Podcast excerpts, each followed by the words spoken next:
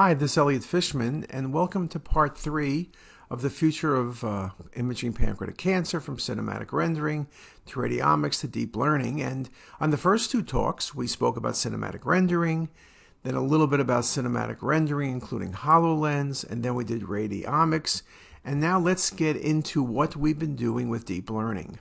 So, for the past five years, we've had the Felix project, and basically, this was a project that combined the resources of computer science at Homewood, radiology, oncology, pathology at Johns Hopkins. And here's how it kind of looked. We had um, software from Varian Velocity for doing image segmentation. We had five Velocity workstations. We had four computing workstations uh, also available at the undergraduate campus. There were another 18 computing workstations. We had NVIDIA supercomputers. We had two of the uh, DGX1s uh, with over 200 terabytes of storage in each of the systems. What we first did, we looked at normal patients, normal renal donors, to be able to see could we teach the computer to be able to recognize individual structures, liver, spleen, bowel, and particularly pancreas. So we segmented everything in arterial and venous display. Here's a typical example three to four hours a case, teaching the computer everything you wanted to know about the body and drawing it. Having we had four different or five different people, depending who drew the images or labeled the images, and then one of three of us uh, then checked it. So lots of work went into that. And it was a 3D model in a sense. And after about a year, it got to the point where here's the image, here's the manual segmentation, that means it's one of us, and there was the computer prediction. So the computer prediction was literally one to one with us in predicting and recognizing individual organs. An example here is the pancreas in the image, annotation is us, and the prediction is the computer model.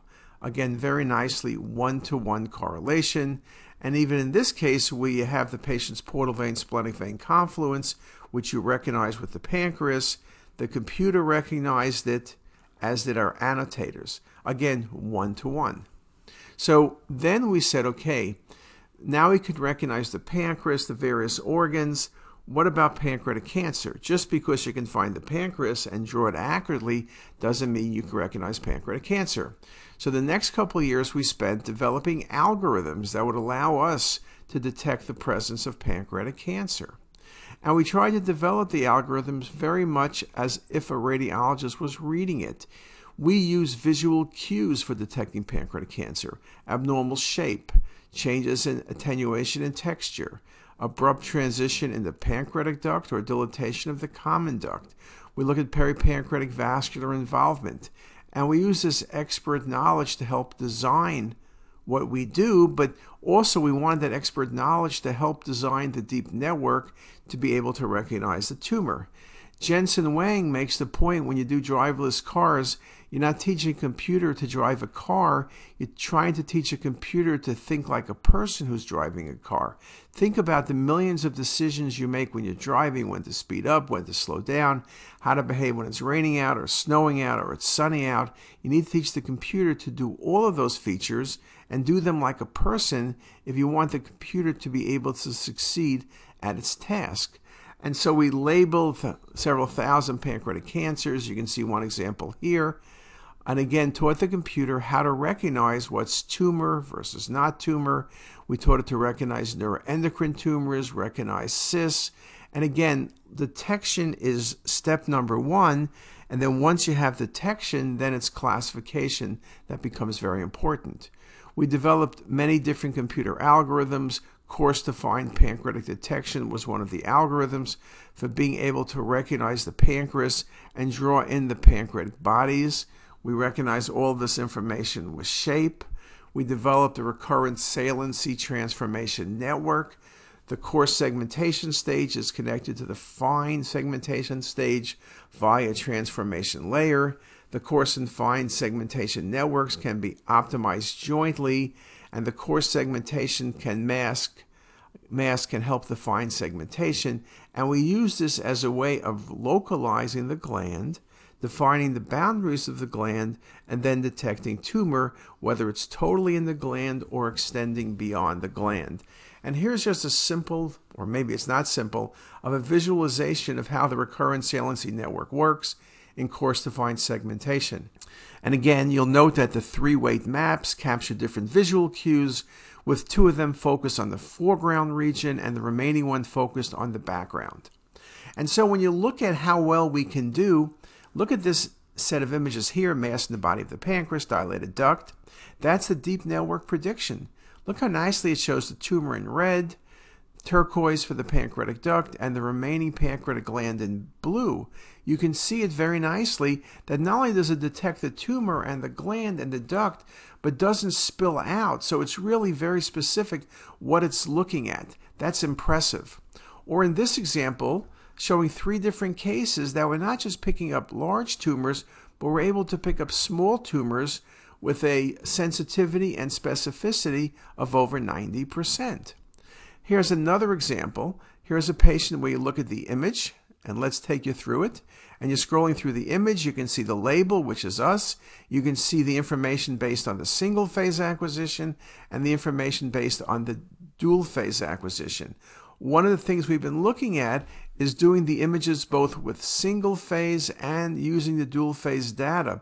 The question will be which is better, but the computer will help us decide that, and that's what we'll specifically do. And here's just another example in arterial phase tumor in red, blue is the gland, purple is the duct.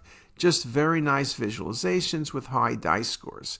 And again, another example here on venous phase imaging of the ability to detect the tumor in the head of the pancreas, see the dilated pancreatic duct, and then see the normal gland.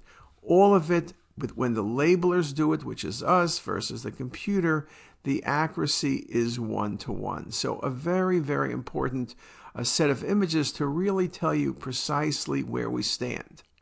Now, for smaller tumors, which is going to be the key, beautiful example of a 1.5 centimeter lesion picked up, manual segmentation, and the deep network, equally good. Or in this case, another small tumor in the neck of the pancreas and near the head, 1.4 centimeters. You see the pancreatic duct, you nicely see the tumor, both on the manual segmentation and on the deep network prediction. And here's a third one, dilated pancreatic duct. You have a small tumor causing duct obstruction, but the tumor is recognized because the algorithm is trained on the pancreatic duct and to look for transitions where the duct gets cut off. And again, the importance of being able to think like a radiologist. Remember, we keep telling you look for a duct. If you see a dilated duct, there got to be a cancer. Well, here the computer will look, it finds the dilated duct, tracks the duct, and at the site of duct transition or cutoff, you see a mass present in both of these examples. So, again, very, very important. When you look at this multi-scale coarse-to-fine segmentation for screening for pancreatic ductal adenocarcinoma, sensitivity 94%, specificity 98%.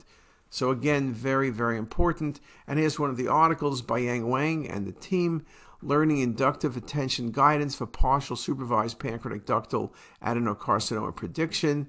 And again, uh, looking at what we can do, that the guidance is inductive, which not only provides bag level pseudo labels to training data without provoxal annotations for MIL training, but also acts as a proxy of an instant level classifier. So, again, very, very important, and our results are indeed very good. And here's just one of the examples of showing you some smaller tumors and how the computer can recognize the pancreas, create the 3D model, and thus show you precisely where the tumor is and again, here's the architecture. The architecture keeps changing, keeps evolving, but it's being trained with more data, more problematic data, smaller cases, trained not only with uh, pancreatic adenocarcinoma, but neuroendocrine tumors and a range of cystic lesions, and trying to have it learn all of this information. Uh, in this paper, uh, the paper addresses the problem of predicting pancreatic adenocarcinoma. Uh, this inductive attention guidance strategy for learning a global image level classifier and a local instance level classifier for semi-supervised pancreatic adenocarcinoma segmentation will have certain specific advantages. So I think at Hopkins and many other institutions, there's a lot of work going on in pancreatic cancer, trying to find the best system which to do things. And so our goal, and the goal you can look at this chart, look at the chart for a second, and what you can see very nicely on the chart, our goal is to combine deep learning with radiomics because we think that the radiomics is very good for detecting disease, deep learning very good for finding it. Well, what if you combine both of them? Will this increase your accuracy substantially? Would we be able to use the random forest and the deep learning models together for tumor localization and prediction? And I think then other visualization techniques can be used as well. And this potential workflow needs to be done where it's transparent to the user, but it's easy to use for the user and allows us to be able to predict what the patient's outcomes are going to be. Now, when, once you have detection and you get that very good, then you're going to want to think about what else can you do with the data. If you go beyond even pancreatic cancer to CIS, what about predicting whether or not lesion is malignant. Is it low grade dysplasia or high grade dysplasia? And if it's a pancreatic cancer, what about survival? All of those things we spoke about are things we want to look at. Now, this was an article published uh, by the group at Hopkins looking at pancreatic cystic lesions that were concerning for tumors. And what this article did was use computer algorithms to help predict whether or not you could predict better the management of patients with pancreatic cystic lesions. And this was called the CompCyst test. It was a test based on selected clinical features, imaging characteristics, and cyst fluid genetic and biochemical markers using data from 436 patients with pancreatic cyst. They trained the CompCyst to classify patients who would require surgery, those who should be routinely monitored, and those that did not require surveillance. The CompCyst was more accurate than conventional clinical and imaging criteria alone, and so the conclusion, of course, in 2019, it had the potential to reduce patient morbidity and economic costs. Well, when you look at that article, you can see it did much better than physicians did, surgeons or GI docs, but it really wasn't as accurate as you would like it to be. It was probably in the 60% range when all was said and done. Well, can you do better than this? Well, what we did then, working with Microsoft and the Microsoft AI for Healthcare, looking at whether newer algorithms, remember this article is published in 2019, the work is done 2017, 2018. Well, what about some of the newer techniques? And working with Juan Ferres and his team, I think we have very exciting news. What they did when they look at the data, they use InterpretML, which is an open source Python package which does several things that's very important. We always complain about AI that it's a black box. You, you give the data, it comes to an answer which may be very good, but you don't know why. Well, with this imaging technique, with this computer technique, it's more of a glass box. You can see precisely why the computer makes the decisions it does, and then you can change the parameters and see the impact of changing those parameters on the final outcome. One of the things about InterpretML also includes the first implementation of the explainable boosting machine, a powerful interpretable glass box model that can be as accurate as many black box models. And here's just the architecture, but what makes it very exciting, even conceptually, is Everyone is afraid of the black box. The glass box is what we want to see. We want to know how decisions are made and how we can improve decisions. If you have a black box, it's hard to figure out how to improve things. With a transparent or glass box system, you could improve things. As part of the network, InterpretML also includes a new interpretable algorithm. I mentioned that, but this glass box model is just so important to us. And this article by Nori really is worth reading on your free time.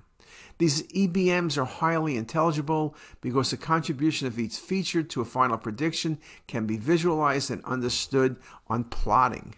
And so, for example, what happens is when we look at, in this case, looking at age as a function, uh, one of the things you look at when you're doing predictions is you have all of the parameters on the right and you can see what impacts specifically the prediction. In many ways, we're using a multi class approach to making decisions as to discharge, monitor, or have surgery. It's very much, I won't say binary, but it is binary. You're trying to make very specific decisions operate or simply follow or simply discharge. So, in some ways, it's operate, not operate, but under the not operate, there's two decisions continue to follow or simply discharge. And the work we're looking at, the preliminary work, shows very nicely the ability to segment out the various tumor types, recognize and manage the patients specifically for every different tumor type, and again, the ability to have really high accuracy. And in many ways, what we're talking about here are GAMs, which is a class of statistical models in which the usual linear relationship between response and predictors are replaced by several nonlinear smooth functions to model and capture the nonlinearities of the data. boy, I screwed up that word. Non-linearities. Ooh, what a word, what a word. Anyway, you can see here's some of the preliminary work on IPMNs. Look how high the AUC is in predicting, and you can see the features which help predict exactly what the lesion is and whether or not the lesion should be managed conservatively or with surgery. And the same thing is true with pancreatic cancer, looking at parameters, looking at outcomes, or serous cystic neoplasms. All of the things very, very exciting. Now, all of these tools are coming together at a perfect time. This recent article by Toshima focal pancreatic abnormalities predicting subsequent pancreatic cancer development, including atrophy, faint enhancement, and duct change, allow for earlier diagnosis. Remember, my first slide made the point that we're not doing things well enough? We're not picking it up early enough? Well, this work by Toshima makes the point that we've not always been looking for the right things, that if we look for the right things, they had 100 patients, more than, a little more than 100 that you had pancreatic cancer, eventually proven, but they went back, and anywhere between six months and three to four years, you could find the cancer if you would have looked a bit harder. And so, but it's still hard to do. But I think that's where the computer could take advantage. The computer is better at looking at subtle textural changes. It's better at looking at specific shape changes. It's perhaps as good picking up small duct, and it's good at putting it all together. So as we look for new paradigms, this is going to be very, very important.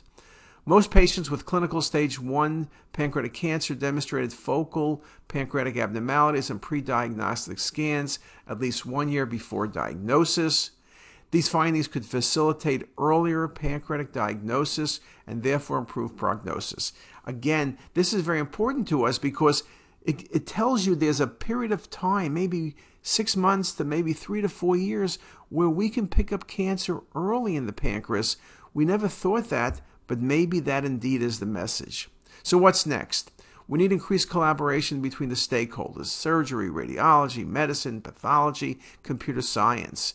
We need to have data from multiple sites and varying patient populations, and perhaps federated learning, the subject of another talk, will be critical and increase collaboration with computer scientists and other non medical domain experts, but they have the expertise we need. And without the computer scientists and those visionaries, we're going to be stuck in our circle doing the best we can, but not changing the outcomes. But I think when we can collaborate with people, I think it's going to be awesome. And so, with that, I'll leave you with a Donald Rumsfeld quote about the known knowns and the unknown knowns and the unknown unknowns. I think we're trying to decrease the unknown unknowns. There's so much we just don't know. We're trying to make it in our knowledge base and use it in patient management decisions. And with that, I thank you very much for your attention.